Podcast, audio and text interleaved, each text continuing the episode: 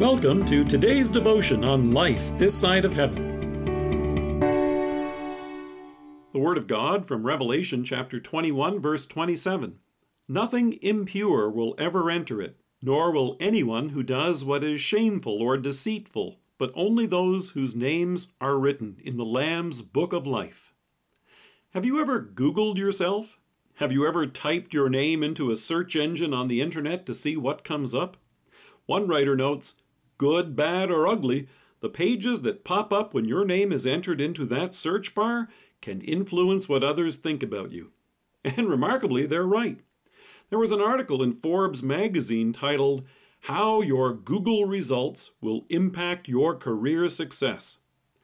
Kim Komando, who is the host of a popular radio show about computer technology, wrote in USA Today Whether it's a potential employer, current employer, budding romantic partner, long-time significant other, or someone else in your life, there's a good chance they have or will run a Google search for your name.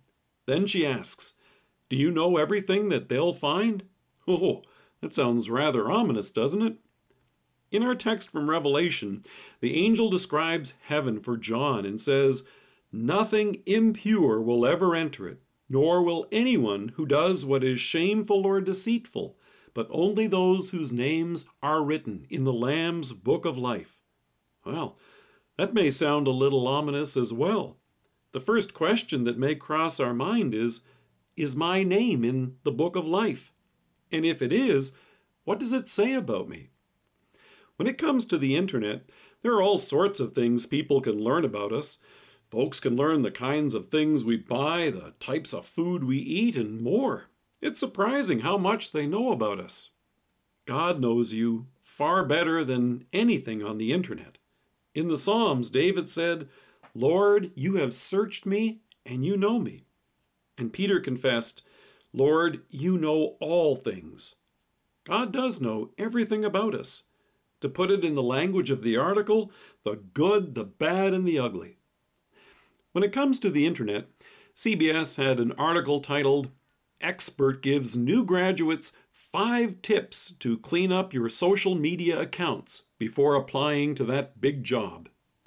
You and I can't clean up our account with God. But here's the thing God Himself has cleaned it up for you. David was well aware of his sin and those things in his life that were shameful and deceitful. And you and I are painfully aware of those things in our lives as well. In the Psalms, David prayed, Have mercy on me, O God, according to your unfailing love, according to your great compassion, blot out my transgressions. And that's what God has done. He didn't cover them up with whiteout or press delete. God placed all your sins and mine, every one of them, upon His Son, who carried them to the cross. There Jesus suffered and died in our place, and bore the punishment that we deserved for all those sins. Through faith, you have the forgiveness that Jesus came to accomplish. And through faith, you can be absolutely sure that your name is written in the Lamb's book of life. Jesus did this for you. What else does it say? In Isaiah, God answers that question. I, even I, am he who blots out your transgressions for my own sake and remembers your sin no more. Let us pray. Heavenly Father, thank you for writing my name in the Lamb's book of life, and thank you for the peace that comes with your mercy and forgiveness. Amen.